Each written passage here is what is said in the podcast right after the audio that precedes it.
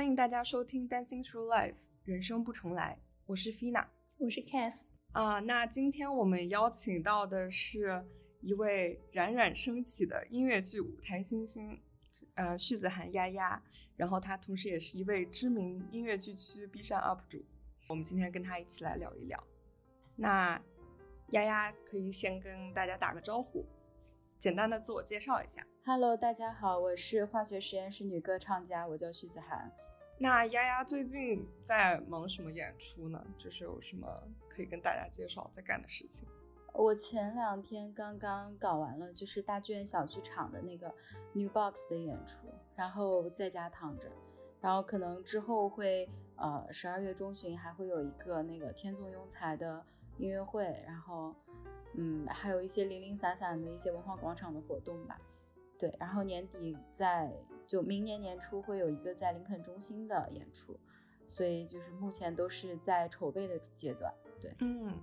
那目前在筹备阶段的这些演出有没有什么你印象比较深刻的一些参与的体验可以讲一讲？目前正在筹备的演出啊，就因为前两天我们刚录了那个天纵庸才的暖场嘛，那个还蛮有意思的，因为我之前还没有。拍过就是这种类似于综艺形式的这种音乐剧相关的内容，然后还有就因为前段时间刚演完 New Box 嘛，可能那个印象会比较深，因为它是一个就因为我之前没有怎么跟就是音乐剧的导演呃音乐剧领域的导演合作过，所以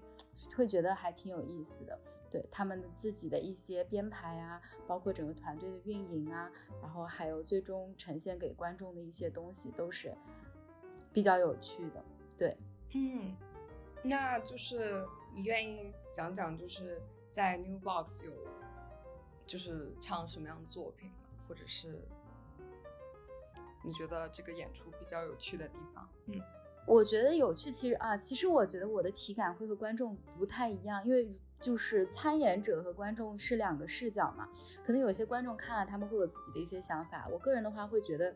就是。和这样一群人一起做一个活动是很有趣的，而且期间没有任何让你觉得呃跟团队融合不好的地方，所以一整个就是演出的非常快乐。那我唱的作品这次是因为就是我是去。像救场一样的，因为当时是庆，就是张庆丹，另外一个女演员，她可能只有一天的档期，然后呃还有一个跟她就是同卡的女演员，呃就是也当时有在演南唐后主，他没有时间去学新的歌，所以才把我叫去的。所以那些歌 somehow 就是并不是我的 type 啊，一个是 Next to Normal 里面的妈妈，还有一个是阿依达。对，就是都不是我的 type，但是就是就是我觉得也算挑战了一下自己吧，就是唱一些中年女性的作品。暖场的东西可以讲吗？还是说因为他没他没放，就是太方便讲？暖场的东西，反正就是挺有趣的，就是在那个是在嗯，因为我其实之前不知道暖场是有录播的，对，暖场。啊，可能疫情期间是直播吧，后来可能慢慢的就变成像一个录播的小节目一样。但是我觉得就是算是接触了一下那个剧吧，因为那个剧，反正从文学底蕴的角度来讲还是挺挺厉害的。所以我当时刚刚看到那个就是暖场的 schedule 的时候，我整个人大慌乱，因为我觉得我是一个没有什么文学底蕴的人，所以我就就是在去拍的前一天半夜里面。在问同学，就是问以前的大学同学有没有人读诗的，能不能给我推荐两首诗，让我明天可以就是汇报一下呀。反正就是一一个一个一个比较有趣的剧，大家可以期待一下。嗯，那就是你加入那个呃天纵有什么就是故事吗？就是怎么？因为这个剧我据我所知，就是它制作了很久嘛，然后也有很多音乐剧的演员在。参与这个剧的宣传也好，或者是，嗯，就是在整个它制作的过程中有出现。嗯，我加入就是啊，那个也是很很神奇的一件事情，是后来我的朋友跟我说的，因为他是那个呃混进了天纵的那个制作人全民制作人群体。然后他们在选角色的时候，他就提名了我，然后他们就觉得 OK，然后导演就直接来跟我敲档期了，也没有任何其他的东西，对，就是很很快速。上午，据他所说，上午在群里提名了，下午导演就来找我敲档期，第二天合同合同就签掉了，就很快。嗯，所以天纵是会明年就是搬上舞台呀。哦，终于。不太清楚他们什么时候会具体的演这个音乐剧，但是他们的音乐会会在十二月中旬。嗯，那可以期待一下。想问一下，就是天，你觉得天天众比较吸引你的点在哪里？嗯，我会觉得那个剧其实就是我读了他的呃剧本，我会觉得它是一个比较，虽然是一个现实主义的作品，但它有很多浪漫的一些呃情愫在里面。而且其实呃，我觉得就是也不能剧透，但是这么说吧，就是对于对于我们这种天天好好学习的小孩来说，那个东西还是。就是挺扎心的，就是一下子就扎进了你内心最深处那一点，对于呃自我的追求和对于人性的那种渴望的那一个部分，就一下子给你扎住。对，所以这个作品就是他在这一块挖掘的还是挺深的，我觉得挺有意思的。那因为是我们了解到你之前是一直在就是科学的领域扎根的，那。你觉得音乐音乐剧比较吸引你的点在哪里？嗯，其实一开始我也并不是说要，就是一定要做音乐剧，所以我才来做这个。其实我当时，嗯，应该说是我主要是不太想再搞理科了。然后，而且我自己会有一个呃愿望，我比我比较想之后依然留在舞台上唱歌。所以其实我也做过很多其他有趣的事情，只是最后音乐剧市场接纳了我而已。对，所以其实这也是就是你的人生选择中的一一个组成部分。嗯，可以这么说吧。对，但是其实音乐剧也能就是帮到我挺多的。应该说是，呃，我不知道你们学的是什么专业啊，但对我的体验来讲，其实我之前的。呃，人生中我学的各种课程，或者说是各种学历，其实本质上都在教我如何成为一个理性的人，理性的社会人。啊，但是其实，在表演的过程中，呃，我会发现我自己的很多问题。比如说，我一开始我只能给出一些非常结果式的表演，就是只有情绪没有情感。这其实有一部分原因，我后来自己在想，我觉得可能是因为我其实并没有真正自己探寻过自己一些情感的。内容那些东西是因为呃社会的规训被关闭掉的东西，但是它恰恰是呃演员这个群体所必须要有的一种素质。所以 somehow 如果我现在离开了一个理更加理性的一个呃世界，或者更加理性的一个学术圈子，然后进入了这样的一个新的维度的行业的话，我会觉得对我自己本人的人格的一种补足也是很有帮助的呀。对，呃，那你会担心，比如说接下来，因为现在的确比较现实的一个问题就是，嗯，国内音乐剧市场里的女性角色就是会同质化比较严重，你会担心自己将来就是没有适合自己的角色之类这样？这也是我最近刚才跟我的一个朋友在聊的问题。然后，因为他也是演员，他是我不知道你知不知道，也是 B 站的一个 UP 主叫樊亚伦，对，然后他是 Oklahoma。City University 学 musical 的，他们学校是以声乐见长的，所以他在声乐方面是很厉害，很厉害。然后我们两个会聊一个问题，就是说，呃，现在呃国内的市场，不管其实呃也不能说是国内市场吧，其实是整个呃就是戏剧行业在国内的这样一个戏剧行业，经常容易发生一个问题，就是。在一个剧本里，当你说你要去写一个新的剧本的时候，嗯，你说我要写一个人的故事，我说我要写一个外星人入侵地球的故事，那外星人是个男的，地球人也是个男的，就是当你写人的事情的时候，你默认主角是男性，除非你说我要写女人的故事，主角才会是女性。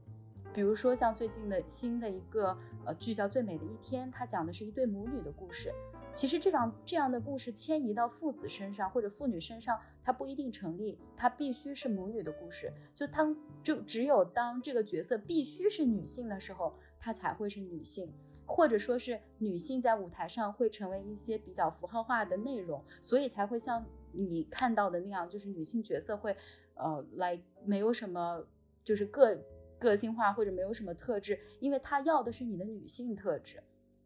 就当这些这个角色他不一定需要是女性的时候，他就一定是男性。比如说，嗯，阿波罗尼亚这样的剧，其实并不一定一定得是三个男人，可以是三个女人，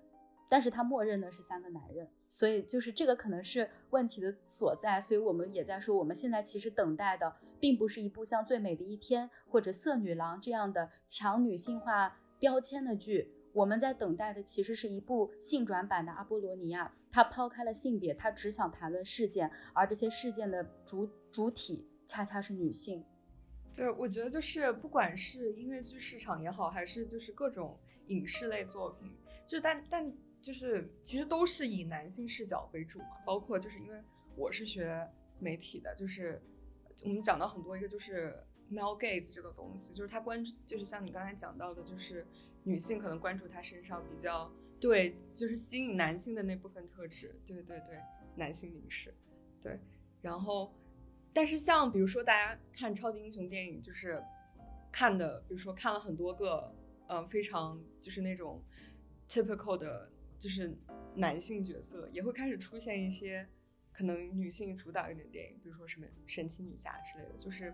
就它还是会出现，但可能的确可能这个市场主要吸引的是女性观众吧，就所以嗯就很现实。嗯就目前就是这样一个情况，但是因为我我可能也对我我前段时间会比较着急，因为我前段时间一直在面试，我前段时间面试密集程度密集到这段时间所有上的新的剧里面的女主或者女二的歌我都已经会唱，就是面试的时候面试的时候把谱子发给我全都唱了一遍，就是但是就是因为面完一轮了之后，你会感觉呃慢慢的理解了这个市场现在运营的一种方式，所以其实你也不太急了，因为你。急，一方面急也没有用，还有一方面，其实现在市场写出来的作品，大部分还是更适配于，呃，可能是，嗯，科班出身的一些，呃，更加 typical 一点的女演员。那么他们不用你也是一件很正常的事情，所以我也不是很急，就我也不是很急着说快点给我搞点女性角色，反正也轮不到我。所以，对，所以你问我这个问题的时候，我非常的佛系。那你有想过，就是未来能够在音乐剧的这个制作流程中，去去挑战一些其他的角色吗？嗯，你是说 like 制作人之类的是吗？呃，我目前还是主要想以演员或者就是自媒体视频是自媒体视频博主的这样的一个呃身份去做这个，因为嗯，说实在话，就是我的初衷其实很简单，我只是想在台上唱歌，所以。somehow 相比于我说想在音乐剧市场做其他的一些什么工作，不如说除了音乐剧表演，我还想做其他的哪一些舞台工作。要不我们讲一讲，就是你正好提到说做自媒体唱歌这件事情，就你觉得在 B 站发唱歌的视频和在舞台上唱歌有什么给你带来一些不一样的体验感？嗯，其实我最早还是在舞台上唱歌比较多，就是我以前，呃。本科的时候，包括高中、初中的时候，其实我更多的是在学校的舞台上唱歌，或者在上海的一些呃其他的活动啊或者比赛里面唱歌。所以其实舞台表达对我来说，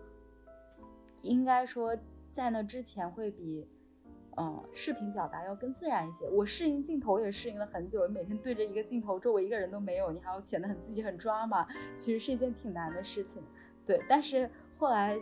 我当时拍视频，其实，呃，应该说是更早以前，我自己在学校参加一些呃唱歌比赛的一些视频，我正好有了，然后我就传到 B 站上去。然后那段时间那些视频很奇怪，我也不知道为什么看的人会很多。那我就觉得，既然我已经有了一点点的粉丝基础，我就可以去做一些呃翻唱类的视频发在网上。然后我当时就去做了。呃，一些，但那个时候没有 target 说我一定要做音乐剧。我其实很多乱七八糟的都，我其实很多乱七八糟的都唱了，我也唱了一些流行的作品啊，或者怎么样。然后当时是本科毕业之前，就是有一家北京的一家影视公司联系我，他们当时想自己开一个呃 MCN 类的一个项目，然后想问我有没有兴趣去做一个类似校园类的博主。我说 OK 啊。然后我们当时就是跟那个呃影视公司有一些合作，然后当然本质上来讲还是我一个人在美国疯狂的自己苦苦了吧唧的剪视频，他们负责每周催我跟视频，对，就是这样。然后，然后到美国之后，因为因为因为我比较有责任感，我就觉得既然已经签了一家公司，我要对他们负责，所以我就每周就是掉头发在那边做视频，一边在读书，一边在做视频。然后，嗯，那个时候做视频就是一开始也是并没有 target 到音乐剧方向，是因为我有一些音乐剧方向的视频受到了呃可能观众的一些很正向的反馈之后。我才开始觉得，可能是因为我自己的演唱风格会比较适合这个方向，所以我才开始往这个方向去做更多的视频。对，然后回国之后，就是也就当然回国之前也纠结过了，到底是要做本职工作，还是呃直接就是一股脑的去搞艺术。但是最后想想，还是应该给自己一个呃不一样的选择的机会，踏出舒适圈的机会。那我就说好吧，我可以先试试看。去做啊演艺行业，所以回国之后我也投了很多奇怪的简历，然后那个时候的目标就是把自己塞进演艺行业，并没有说我一定要进哪个行业。我当时确实觉得自己不配进音乐剧行业，因为那个时候在我的概念里，音乐剧行业都是那种专业院校超级厉害的那那帮人去搞的东西。我觉得我一个路边捡来的，我根本不配，所以我其实投过很多奇怪的简历。然后最后就是被一个音乐话剧的剧组拉走了之后，慢慢的就进入了就是上海的这个音乐剧的圈子，然后接触到了很多朋友之后，就是逐渐融入这样。对，所以其实其实也不不太存在说视频和舞台的一个呃不舒服的地方吧？对，嗯，那你记得就是你啊在 B 站发的第一个就是音乐剧向的歌是哪个作品？那好早以前了吧？那得是我，嗯，我应该是那个应该是我当时二零一九年的时候参加了那个文广的音乐剧歌唱大赛，他们说一定要发一个音乐剧的视频在 B 站或者微博，或者直接私信给他们作为参赛视频，所以我当时发了一个呃那个 Chicago 的一首歌，对，那应该是最早吧？我看一下哦。我印象中是这样的，哦，不过但你之前最早在舞台上唱音乐剧作品是在是在大学社团吗？对我大二的时候唱的是《妈妈咪呀》，那就是当时演大学那部剧，就是有什么印象比较深刻的事情吗？就是就是作为可能的音乐剧初舞台之类的。应该说，我当时为什么会进音音乐剧社团，是因为。呃，我进大学的时候，我就在想，因为因为我之前一直是一个搞流行的人，然后我就会觉得，呃，我我自己在舞台上唱歌的时候，其实我有点手足无措，就是我只知道输出我的声音，但是我不知道如何输出我的肢体和我的表达，就是一些身体上的表达几乎没有概念。我当时就在想，说音乐剧这个形式有没有可能稍微让我的身体。有一点容身之处，就是在舞台上不会显得如此的尴尬，不会显得只有声音可以输出，其他地方就像一块木头，所以我就去了这个音乐剧社团。对，然后然后当时演，就是我演过，一共演过两部，一个是《妈妈咪呀》，一个是《Into the Woods》，然后反正就是。那时候，因为那时候还演全英文剧呢，现在想想还挺有趣的。就是那时候还演全英文剧，然后，呃，背剧本啊，然后排练啊什么的，反正主要还是快乐了。对我觉得就是，就是和一群跟你有相同兴趣爱好的人，他们不为任何的利益，只是想在一起排一个戏，那种感觉就是还挺好玩的。因为有很多人说表演其实是一种在舞台上敞开自己的行为，所以你觉得？当你把自己放进一个角色的外壳里去见见观众的时候，有没有什么你觉得很微妙的一些体验？嗯，会有吧。当然，我觉得这一部分我也没有什么发言权，因为我其实对表演丝毫没有任何建树。就我，就是我从头到尾都是一个学声乐的人，所以我当时后来，就是昨天我也在跟朋友聊说。我们怎么我怎么能做到只会唱歌，然后没有从来没有学过跳舞，从来没有学过台词，然后就直接上台了，就对，很神奇。但是就是如果说是感受的话，其实应该说是和你自己一个人站在台上唱歌的感觉其实不一样的，因为你会更有目的性一些。就是音乐剧的演唱，它其实是我自己觉得是是有一定目的性的嘛。比如说你唱这首歌是为了表达一种什么样的情感，或者为了推动一个什么样的剧情，它不会像流行歌曲演唱或者你一个人站在台上做一个歌曲演唱那么的，嗯，就是它会更加丰富一点。简单来讲，就是你和你的角色所带有的一些情感。站在一起抒发出来的一些情绪，比如说我最近唱《Like I Missed Mountain》这样的作品，就是我并没有躁郁症，但是这首歌它要表达的那种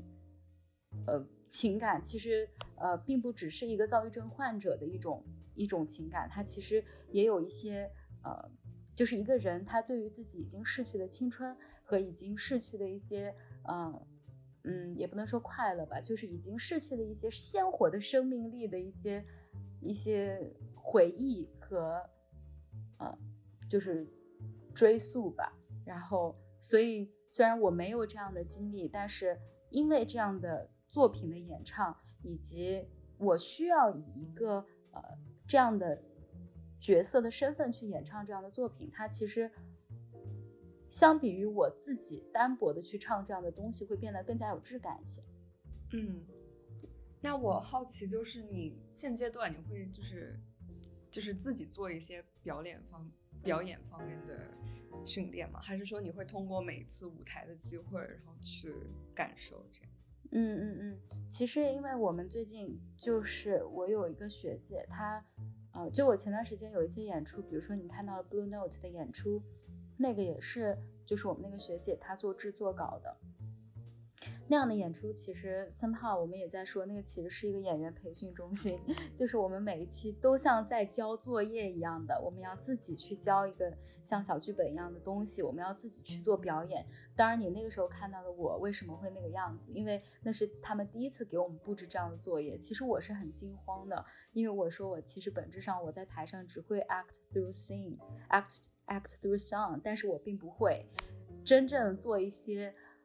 纯台词的表演，那个对我来说就就是不在我的舒适区里。如果你在一个剧里让我做，我是 OK 的，那我就会逼着自己做。但是如果你让我自己给自己自找苦吃，我是不愿意的。所以我那个时候讲，我连讲三期脱口秀，就是在台上讲相声。那后来慢慢的，我开始接受这样的形式。并且自己去做创作的时候，然后我们这个团队里面跟有一个呃朋友，就是我们那个主持人，他也是一个呃挺厉害的一个一个话剧演员，然后他可能会对我们每一次的表演做一些调整，然后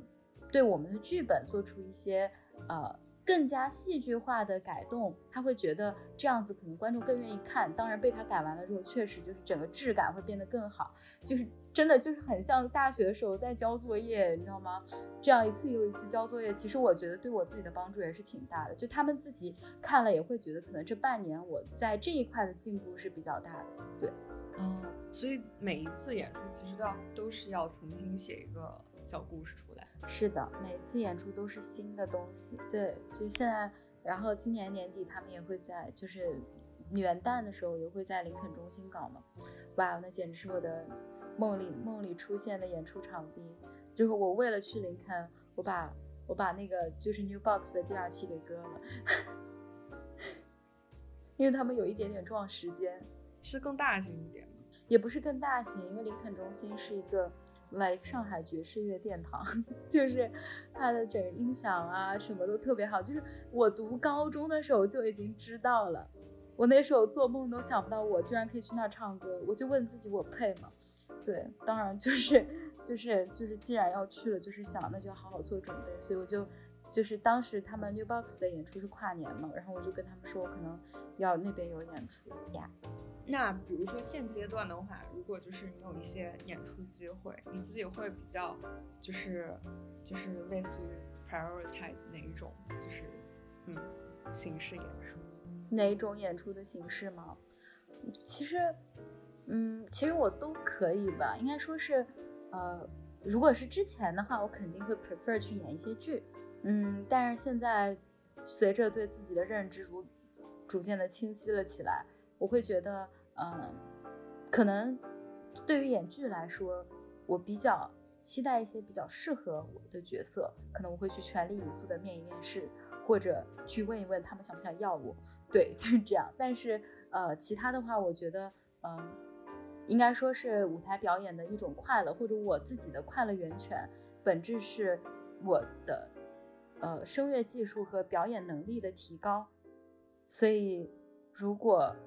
现阶段的话，我可能会选择更能够提高我的水准的一些活动，比如说，呃，适合我的剧，或者说是啊一些嗯制作水平比较好的演出。对所以其实你是把比较把自己定义在一个成长期，就是怎么讲，多给自己点机会，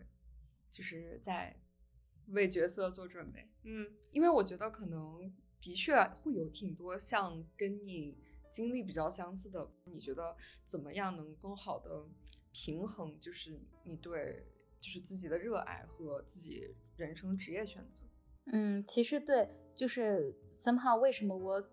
敢。说我要踏出舒适圈，然后我要来做这个有的没的。其实有一部分原因是，呃，就当时我做自媒体，其实也是在给自己想给自己一个机会，但是我又不是那种胆子很大的人。我说我甩开都甩开手，我就去做一个新的东西，我也不敢。所以我当时做自媒体，其实有一个想法，是我想让市场来选择我，就是我想看一下市场对我的反馈是什么样的。如果市场对我的反馈是好的，其实我才敢去做这个事情。当然，我觉得。那个有一部分原因也是因为我之前身边没有朋友是这么干的，就是我也不想做第一个吃螃蟹的人，所以我就拿一个自媒体的东西去做了试水，我想看一下市场会不会给我一些正反馈。那么等我获得了正反馈之后，我才有底气说我想要来试一试。当然，如果嗯怎么说呢，就是其实我以前在学校里面，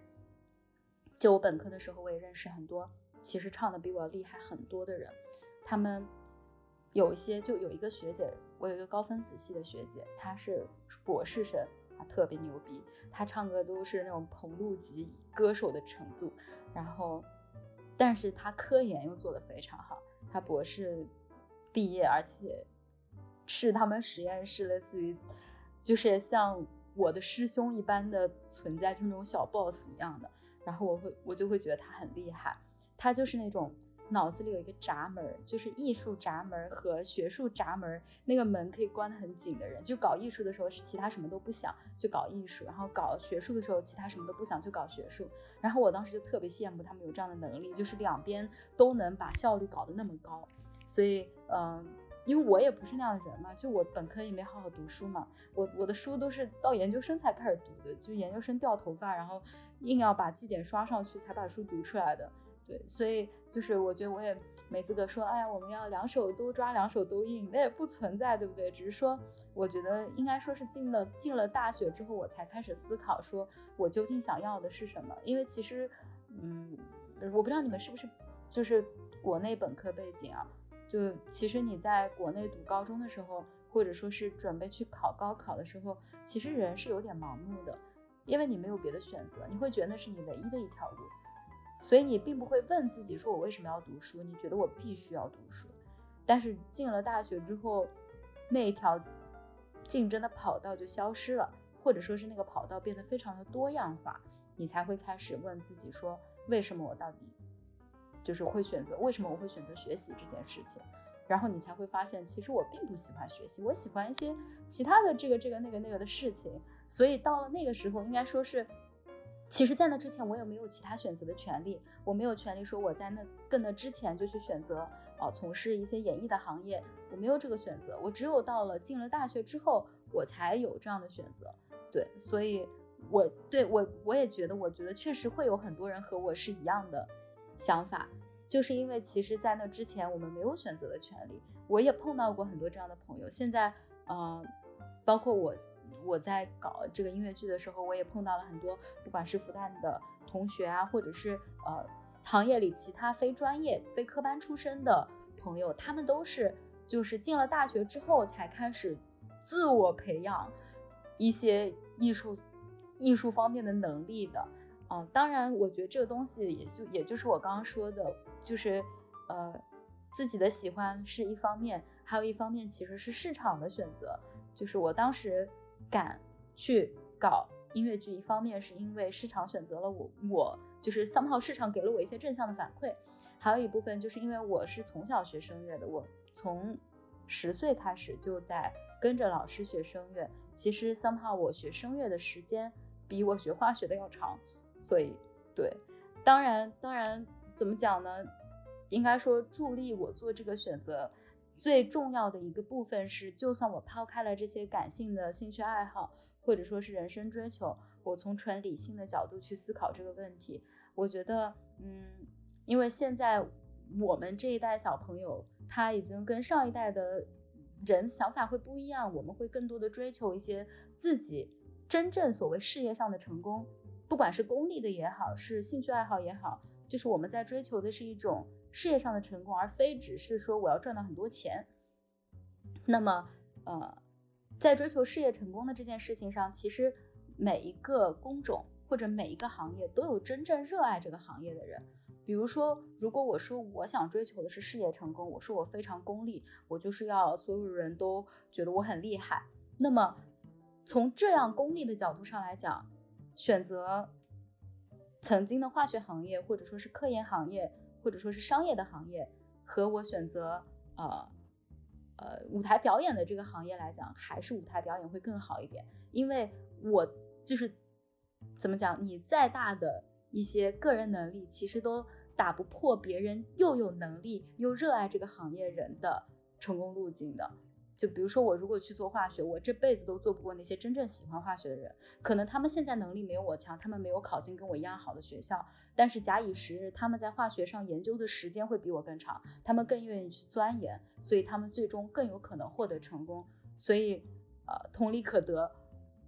我如果去选择一个，呃，我更热爱的专业，从功利的角度上来讲，我获得成功的概率也会更高。所以就是，就对，就是 somehow like 我其实也就是一个理科生啦，我会 combine 很多不一样的内容，然后最后得出一个结论，说对我还是应该去从事这个行业。对，是这样的。就是如果就是我这只是我个人的想法，如果有其他的朋友他们也想从事这样的行业的话，我只是阐述一下我自己的心路历程，就是从个人的兴趣爱好，还有市场的选择，以及整个非常功利性的这个社会社会视角的盘口下。我自己想的一些内容，对，嗯，所以其实对于你的选择来讲，你没有说，呃，现在说一定要在自己的经历里面找一个平衡点，而是其实你已经选择了，就是自己更热爱的一个方向，是吗？就是其实你不会再回去做化学了。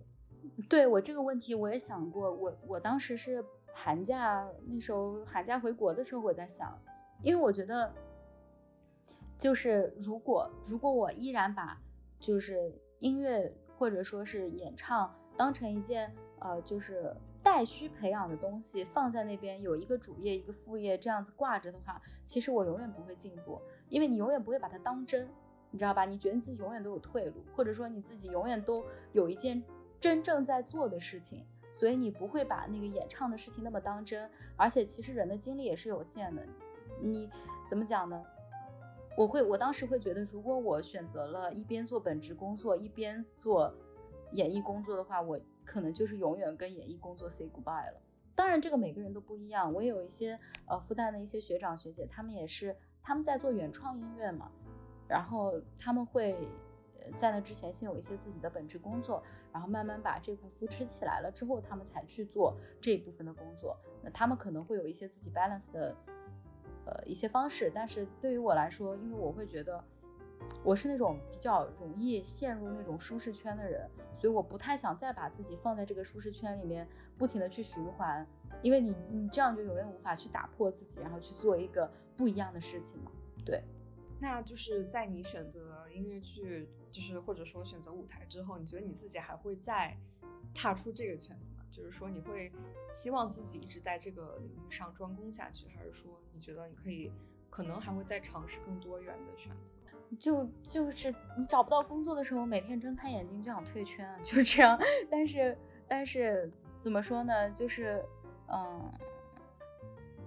我会觉得就是我以前会会很轴，就是我觉得我进了这个行业，我就一定要做这个行业的事情，别的我都不能做，因为我会觉得我已经抛弃了一些东西，我才来这的，干嘛我还要搞这个这个那个那个？当然后来我想开了，就是怎么讲呢？在自己经历的范围内，其实。做点什么都行，你把这件事情当成一件自由职业来做，就不要把它看得太死，就不要把它看得太硬核。就我觉得那个 somehow 也有点学生思维，因为我之前就那个学生思维很重嘛，我会觉得我一定要从一个从一个归属进入另一个归属，比如说从校园的归属进入一个行业的归属，或者进入一个公司的归属。但是后来进了社会，就会发现其实。没没有那么强烈的这样的东西，你其实可以有很多不一样的事情去做。当然，就是当时我们后来说，我说一开始我刚刚进这个行业的时候，他们会说你愿不愿意去做化学的家教？我说不要，我才不要做呢，我就要去搞音乐，我再也不搞化学，再见。但是现在就是觉得其实也没有必要那么绝对，因为你你一旦把它看成一个自由职业的时候，它就会变得非常的轻松，就是你有。有精力去做的时候，你就去做，反正你做自己喜欢的事情就可以了。对，就包括做自己喜欢的事情，我一开始也会很轴。对我一开始也，我一开始也会很轴，我说我一定要找一个剧组，找不到剧组我就没有归属感。但是现在你就会发现，其实你自己，你自己的自媒体频道也是一个你的归属地，但是你从来不把它当回事儿。对，就是慢慢的会逃出那个一定要寻找一个归属地的那种思维里面。嗯，那你觉得那个时候就是是什么动力，就是支持你能够怎么讲继续混这个行业？啊，那时候是那个时候是我我其实是回国之前我就开始投简历了，但是我那个时候不觉得自己配搞音乐剧，你知道吧？我会觉得，因为那因为那个时候整个偶像行业还没有垮台嘛，然后 somehow 就是我会。非常商业的去想一些问题，比如说我配进哪些行业，然后我非常商业的分析了一波我自己，就是长得怎么样就不去谈它了，就是至少一方面你有一些呃能够被炒作的噱头，比如说你是一个高学历的人设，还有一方面你有一块东西是硬的，比如说你的声乐技术是硬的硬指标，所以我说我有没有可能去投一下，所以当时我投出去的简历百分之九十都是就是。经纪公司的简历，我只投了百分之十的舞台剧，结果就中标了。对，就是我那个时候每天都在在巴尔的摩，每天在跳舞，就很好笑，每天在房间里跳舞。然后，然后，嗯，回国之后，其实一开始就是，就我跟你说会很。很抑郁。其实回国之前我也很抑郁，因为那时候被关在房间里也出不去，疫情我每天都害怕死。嗯，就是又在想自己职业选择的问题，然后又在觉得自己会不会做了一个错误的选择。而且那个时候其实卡在那个点上是，如果你那个时候不找工作，你回国就会空窗期。然后你身边的同学都在找工作，而你每天在家里跳舞，你懂那种，就是你会觉得自己每天都活得很荒诞。对，然后，然后那个时候其实挺挺整个人挺抑郁，也挺复杂的。然后回国之后，是一开始是没有收到任何面试通知，就我一整个人大傻眼，没有收到任何面试通知。我感觉我每天就像，像像什么，就像愚，也不能说愚公移山那样都如愚公了，就是，就是 就是像一个在做梦的人，每天都在天方夜谭，就是好像那个所谓的演艺事业只活在我自己一个人的脑子里而已。就是其他所有人都不这么认为，他们都觉得你在做梦，你在痴人说梦。只有我一个人觉得脑子里有一有一番我的演艺事业，所以那个时候就是真的很，就每天都很复杂，你每天都不知道自己到底该做什么。然后后来是我收到了几个呃经纪公司的面试通知，然后包括还有一些经纪公司的试训通知。对，所以我还去当过两个礼拜的练习生，非常有趣啊。就对，然后最后就是在那一系列的面试当中，有一个就是那个。保利的那个剧的面试，然后面上了之后就 somehow 就是找到了一个比较稳定的入口。对，那你觉得你会就是进入这个行业，在不停寻找机会的这个你会和之前在做学术的你会有不同吗？还是你觉得其实你本质都是就是没有变化？就是还是都是你，就只是你到了一个你更更更适合你的领域也好，还是嗯，其实其实哎，其实以前没有做好好做学术了。我大四做毕设的时候，我们那个我们那师兄，我估计他每天看到我头都很痛，就是就每天在实验室里做一些奇怪的事情，给他们的实验造成困扰。所以也不能说做科研或怎么样，没有好好做过科研，每天都在给别人带来困扰。应该说是以前学理科的时候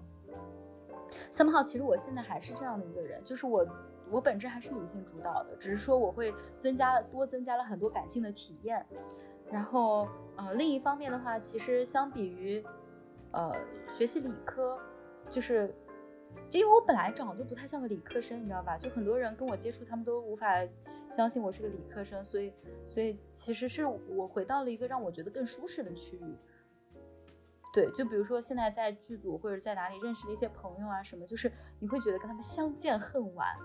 就是你之前在就是你们你们那个化学的领域或者说是那些专业你不会有的体验，就是你会认识一群跟你相见恨晚的朋友，每个人都是如此的相似，对。所以其实是，其实我自己本质本身是更加开心的。我看我那些社畜朋友，每天社畜同学每天在打班，就是打工九九六，我就哇，我好快乐。我在演出，我在和帅哥贴贴，而他们在打工，